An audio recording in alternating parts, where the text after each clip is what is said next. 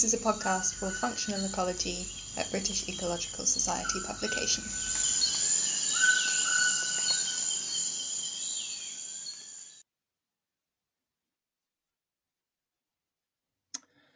Hi everyone. Today I'm delighted to welcome Will Oestreich to the podcast. He is a postdoctoral fellow at Monterey Bay Aquarium Research Institute in the USA. He's earned his PhD in biology from Stanford University, as well as a master's and bachelor's degree in environmental engineering from Northwestern University. He has also previously held positions at the Woods Hole Oceanographic Institution and the Natural Resources Defense Council. He has authored over 20 papers and at MBARI, he is investigating how social information and oceanographic drivers influence the behavior of both predator, blue whales, and prey, krill, groups in a patchy and dynamic marine ecosystem. So, today, on top of finding out more about Will, we're going to be discussing his 2022 functional ecology research article Acoustic Signature Reveals Blue Whales Tune Life History Transitions to Oceanographic Conditions. So, hello, Will. Hello, thanks for having me, Frank. No, thank you for your time. We're really, really excited to be um, chatting about blue whale songs, which is, yeah, conventionally not what people probably associate. But before we get into all that, I wanted to start just with introductions. So, who you, who are you? Where are you from? What are your research interests? And how did you come to study blue whales? How did you come to become an ecologist? Um, yeah. Yeah, absolutely. I think the introduction you read off there uh, speaks well to my background kind of on paper um, in terms of kind of behind what's on the CV, how I ended up here. I have a background really in oceanographic research. That's uh, what I was doing between my master's and my PhD, understanding physical and biological variability in the open ocean. Um, and that sort of background and my long-standing just general interest in animal behavior made me really want to put those things together understanding you know there are animals that are migrating or moving nomadically through these open ocean ecosystems, uh, how are they responding to the incredibly dynamic and variable habitat that they live in? And then, you know, looking forward, how, what does that mean for their ability to adapt to long-term changes in the ecosystems they're inhabiting? So that's kind of the mindset that I brought to uh, my PhD program in biology. Um, was originally uh, intending to study this in a migratory fishes context, wanting to have that connection to fisheries management. But uh, honestly, I, I, met one of my co authors on the study, Dr. John Ryan at MBARI, uh, early in my PhD, and he really uh, turned me on to the amazing world of bioacoustics, and especially thinking about how in oceanic ecosystems we have such a challenging time observing the behavior of animals continuously through time and how valuable of a tool this can be um, mm-hmm. and I really uh, bought that and leaned into it hard during my PhD and took a hard left turn into whale bioacoustics that was totally unexpected.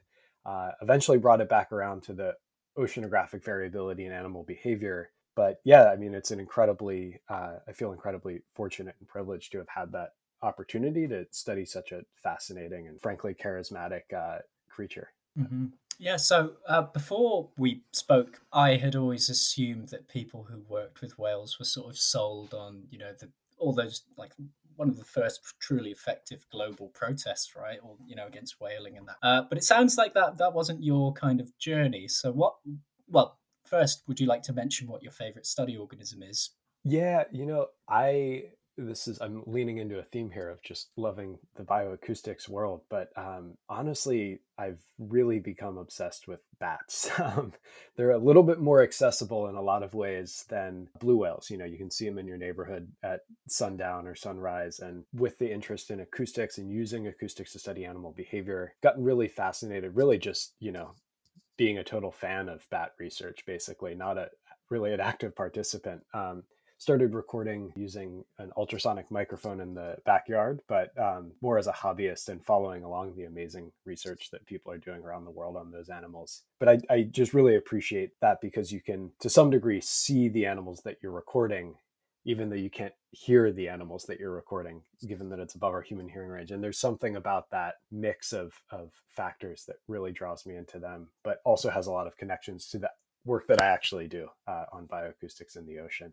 Yeah, so that's kind of been a newfound favorite organism, I guess, uh, since getting into the bioacoustics work. But yeah, to your question about kind of the journey into working on whales, yeah, I think the the sort of background that you outlined of what you might expect is one that I've gotten before in conversations with people of that expectation. And to be honest, that's just really yeah, the, no harm in that that approach to things, but not uh, really how I came to it. I really grew up in uh, the middle of the country, really not anywhere near the ocean. And to me, I think some of the fascination with all of these sorts of questions it really comes from a place of these feeling like very alien ecosystems to me um, but then once you start to study them realizing in how many ways they really are similar to ways that we think about you know our own lives and our own behavior or the behavior of perhaps more familiar organisms um, although, as we discuss in the paper, and maybe we'll get into a little bit later, some really notable differences about just what it means to be living in a liquid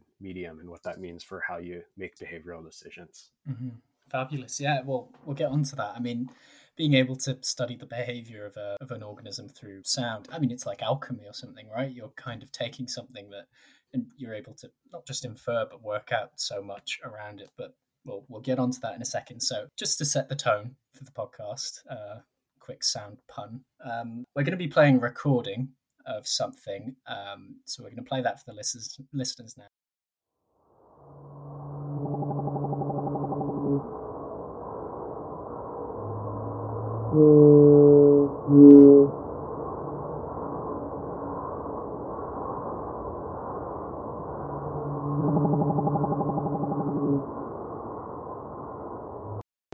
Just heard is a recording um, from uh, underwater microphone or hydrophone that's positioned uh, in outer Monterey Bay here in the central California coast.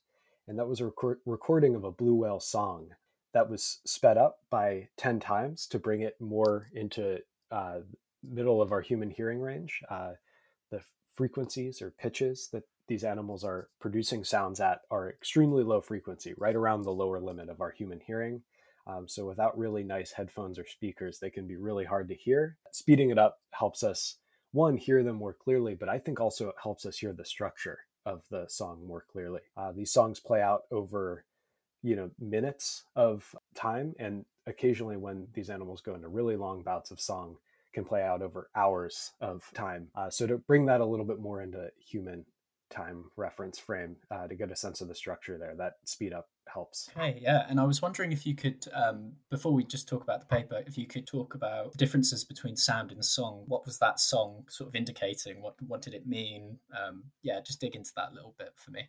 Absolutely. Yeah. So, you know, there's a lot of different terminology that gets used in the bioacoustics world, particularly in animal behavior and bioacoustics. And there's not always, and I'm guilty of this myself, consistency in the terminology we use, but kind of generally speaking, I would say that uh, song really is a subset of the sounds that blue whales make. So around the world, blue whales in different populations make different types of sounds. But here in the Northeast Pacific Ocean, uh, the population that we were studying makes really two main categories of sounds. There's different call types that have been creatively uh, labeled with letters uh, A, B, C, and D. And those A, B, and C calls are what we heard in the recording in a repeated pattern.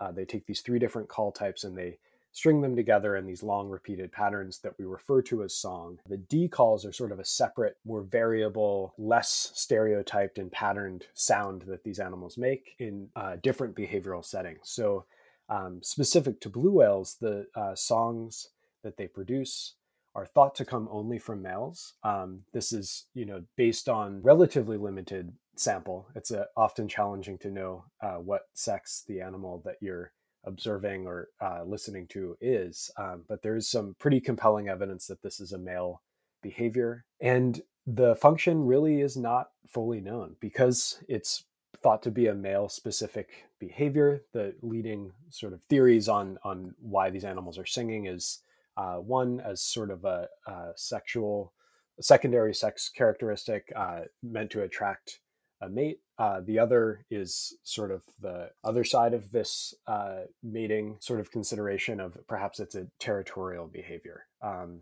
that these animals are using the sound um, uh, some sort of display to other males. Um, yeah, so there there really is some uh, uncertainty over exactly what these sounds mean, and that ended up being a really big part of this paper of okay sure we're hearing the sounds of these animals we're analyzing and doing statistics on their patterns through time but from a behavioral standpoint what are we really measuring? And that was a big part of this work. Wonderful. Right so let's let's dig into it. Um, so can you in plainish terms explain the novelty of the paper and what it contributes to our understanding of life history transitions? Yeah absolutely. Um, before getting into that maybe i'll give a slight bit of useful background i think that comes from a closely related earlier paper that we published a couple of years prior really digging into what I was getting at in the last answer about the behavioral context of song. The study that we published in Functional Ecology in 2022 um, uses as the primary data source six plus years of continuous audio recording at the Monterey Bay Aquarium Research Institute's underwater hydrophone. Prior to that, um, in this previous paper, we really wanted to get a sense of what the behavioral context for those songs was. Um, so to study this, we combined sort of this regional population level understanding of when blue whales are singing from the hydrophone with a very individual level understanding of when animals are singing by placing uh, instruments directly on the backs of these animals attached via suction cups, listening to the sounds that they're making uh, alongside other elements of their behavior, their dive patterns, uh, when they're opening their mouths to feed, how they're moving in two dimensions. Are they in foraging mode here in Monterey Bay, or are they passing through on their migration south to their breeding grounds? And so, what we found in that paper is that there actually is a pretty clear seasonal cycle in the time of day that these animals are singing. So, that came from the hydrophone, looking at this population level view. We were hearing uh, during the summer and early fall almost entirely song during the uh, nighttime uh, the, is when we're hearing from this really broad sampling range of you know 10,000 plus square kilometers that we can hear these animals over. And what we noticed is that as the amount of song these animals are producing peaks in uh, you know late October, early November typically, we noticed that the 24 hour patterns of their song started to change. It wasn't this really strong nighttime bias. We started to hear song more throughout the day. And so that kind of jumped out of the page as when we first started doing these analysis of okay, the peak in song is lining up with a total shift in when they're singing. Um, there must be some behavioral correlate there. Like, what else is going on in the behavior of these animals that might drive that shift in when they're singing? Um, and that's where the t- suction cup tags helped us uh, sort of unpack this puzzle. Um, we what we found is that you know animals that are in this feeding mode, they're up here during the summer and fall packing on as many pounds as they can, feeding intensively on dense swarms of krill. They spend all day pretty much uh, diving to depth, feeding on these dense aggregations of krill. And what we found is that during the night appears to be when they stop feeding and they spend much more of their time singing. Uh, so there's this real clear day night delineation of feeding in the day, singing at night. But what we found with animals that had finished their feeding season, they've entered this transitionary phase where they're going to migrate south for the winter uh, they're heading to the waters off of Central America where they will give birth and rear their young and feed very sparingly um, during that time. Uh, as they're transitioning to that southward migration, that's when we started to hear them spreading their songs more evenly throughout the day and the night. So when we got these really robust results at the individual level, we were able to then turn back to our population level metrics from the hydrophone and realize that what we're hearing is the population switching from feeding season to the migratory and breeding season. So with that information in hand, then to me, I, as I mentioned at the outset of the podcast, I'm really interested in variability in oceanic ecosystems, how animals respond and adapt to that variability. A natural follow up question was okay, we can hear the population switching to migration now. So, how flexible are they in that depending on what's going on in any given year. We have a really strong seasonal cycle in the ecosystem here off the coast of California. Uh, we have really intense northwesterly winds that happen in the spring and the summer that cause upwelling. That's the uh, offshore movement of surface waters that are replaced by these deep, cool, nutrient rich waters, which really just inject nutrients into the base of the ecosystem, leading to this incredible bloom of life throughout uh, the food web. And blue whales are here in the summer and the fall to take advantage of the incredible density of uh, krill that that upwelling supports. So, what we chose to investigate in the functional ecology paper was uh, an investigation of the varying seasonality throughout years of this ecosystem. When was upwelling occurring, and how intense was that upwelling? And then in response to that, were blue whales uh, being very fixed or flexible in their migrations? And if they were being flexible, in what ways, basically? Um, and what we found is that this ecosystem does vary quite a bit year to year in its seasonality, and blue whales respond accordingly and when they choose to migrate. So, in years where we have much more uh, intense, much stronger upwelling that peaks much later in the year, blue whales uh, stay here feeding longer, and we hear this migratory transition through their songs later in the year. Uh, whereas years when the upwelling occurs primarily earlier and is somewhat weaker. We hear these animals transitioning to their migration earlier in the year. And so this may seem like a sort of obvious thing, like, you know, when the feeding's better, you stay longer and you migrate later. But um, one of the things that I think is really interesting about this result is that it suggests that these animals are able to sense how much food is available to them over an enormous and extremely patchy potential foraging arena, if you will. Really, the area that these animals are feeding in is all the way from, you know, the US Mexico border up to, you know, southern British Columbia and anywhere from a few to perhaps 100 miles offshore. I mean, this is an enormous potential area in which they're searching for these incredibly dense swarms of krill that are really the only food patches that are suitable to their body size and to their feeding mode of a lunge feeding and filtering out these krill. So it did strike me as I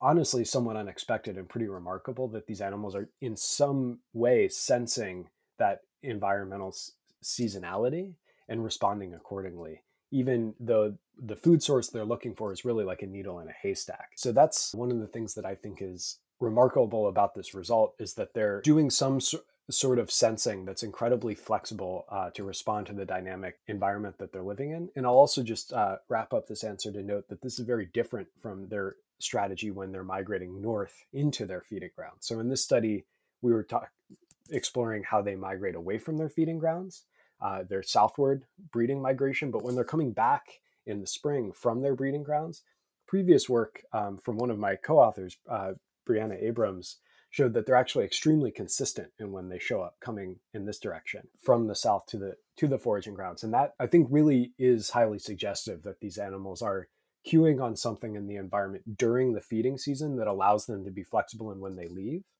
Whereas when they're showing up, they are coming with no information, right? So it makes sense to play the odds, if you will. Be consistent when you come, track long term averages rather than individual years conditions. But when they're deciding when to leave, they're just working with so much more information. They've been feeding in this ecosystem. They have a sense of what the foraging conditions are like in this year. Is this a good year? Is it a bad year for krill? Um, and as we speculate in the paper, they're also hearing each other and uh, the song patterns that other animals are producing. So if we can hear whether animals are feeding or migrating, it would suggest that blue whales can hear this, you know, daily pattern as well. Um, they have a sense of what other animals are doing. So let's say you're a blue whale and you're struggling to find krill, and you might think this is not a good feeding year, but all of the song that you're hearing for hundreds of kilometers around you is the feeding pattern of song. It might be really useful information to an individual whale to say, okay, well, feeding isn't good specifically where I am, but it's not time to migrate yet. There, there still is food to be found in this ecosystem. Um, so that's getting more into the um, speculative parts of the paper and some of the things that we're following up on, working on now. But um, yeah, I'll pause there. That that was a lot.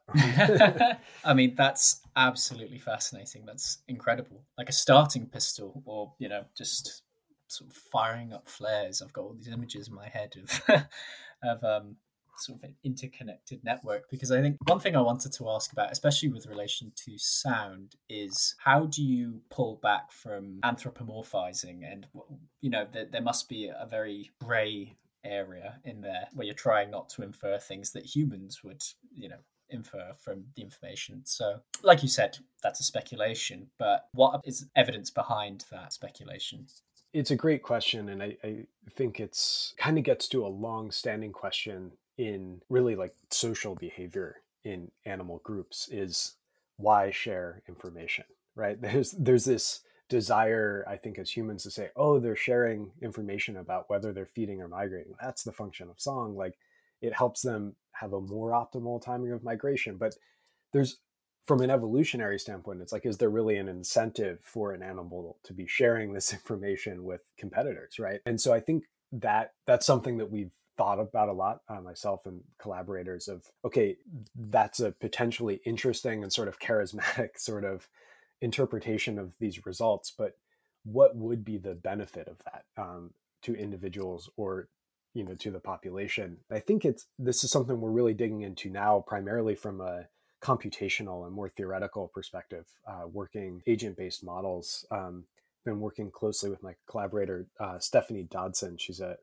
mathematician at Colby College, um, and we've been digging into this exactly this question of okay, are there alternative explanations for this flexibility? Um, how useful is that information actually to these animals? Does it give them more information than they can gain in their own exploratory movements of the foraging habitat. And one potentially interesting explanation that I think of here is that comes back to what I was talking about earlier about the what's thought to be the function of song, it being perhaps a mating display or a territorial display. There could be this idea that I intrigued to dig into more that uh, this information on whether animals are feeding or migrating and sort of that network that you were referencing could be a secondary outcome of what really is not the intended use of song. So if males are singing for some totally different reason that's related to reproduction or territoriality, but it has secondary when they're producing that song has secondary information on what they're doing.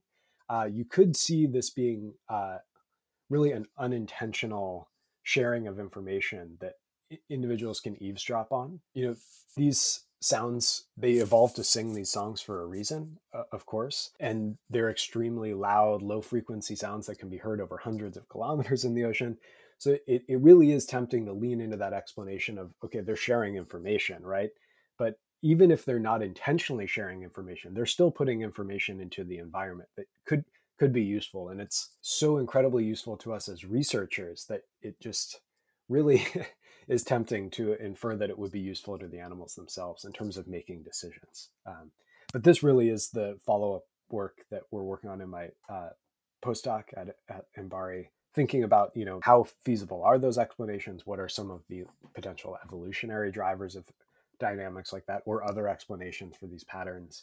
Um, and then, of course, the, what role uh, krill behavior plays in this whole puzzle. That's a, a part mm-hmm. of things that we didn't get into as much in the functional ecology paper. I always ask ecologists to get their crystal ball out, and they always hate it when I when I ask them to. Um, but I want to ask where should you've already dug into where the research should be directed next. So on a more kind of holistic angle, um, what changes do you hope your work will precipitate? What where where would you like the field to be moving towards? And yeah, just about the future of blue whales in general. If you can talk on that, um, are we are we seeing a bounce back from previous kind of very high threat levels, or what's what's going on there?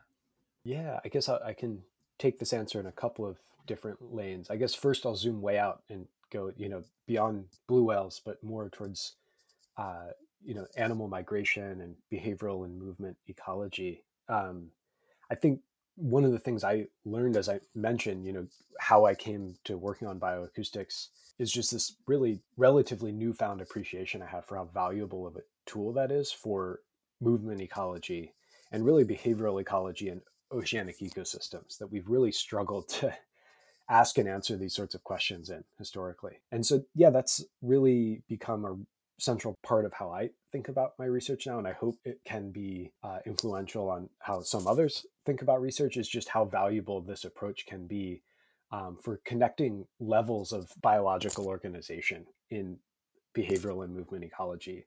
There's kind of this, you know, classical idea in ecology that what we're doing is trying to connect patterns across scale. And so much of the sort of research on behavior, especially as it relates to migration, really is about individual level behavior.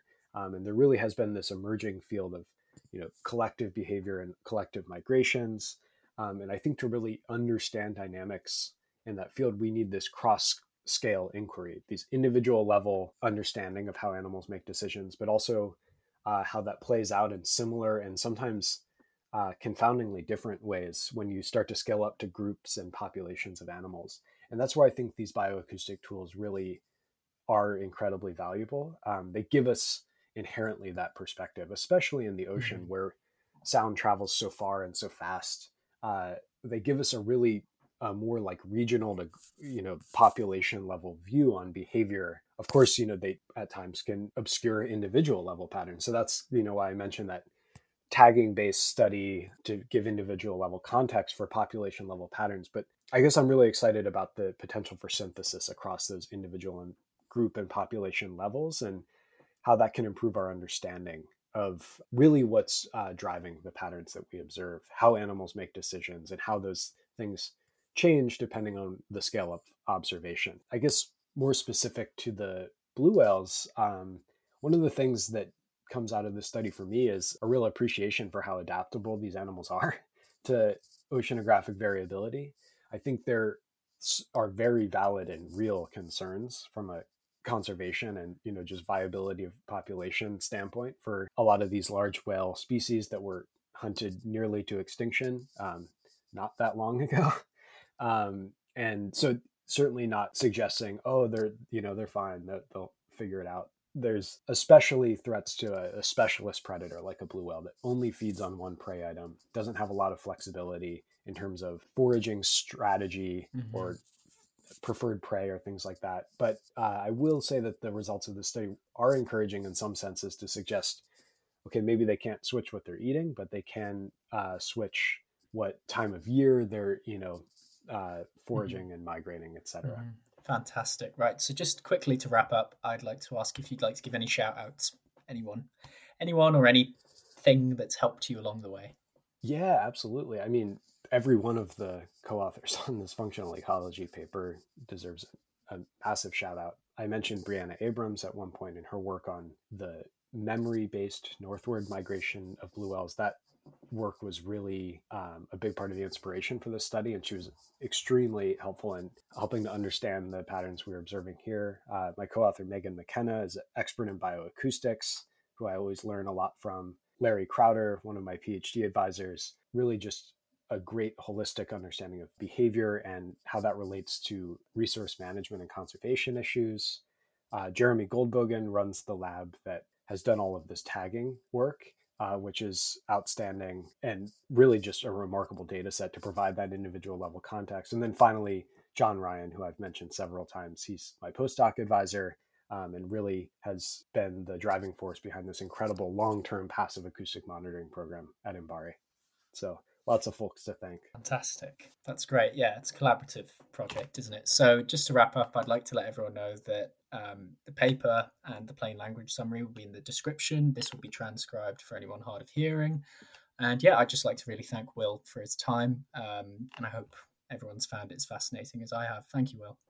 Thanks so much for having me. It's really fun to chat about this.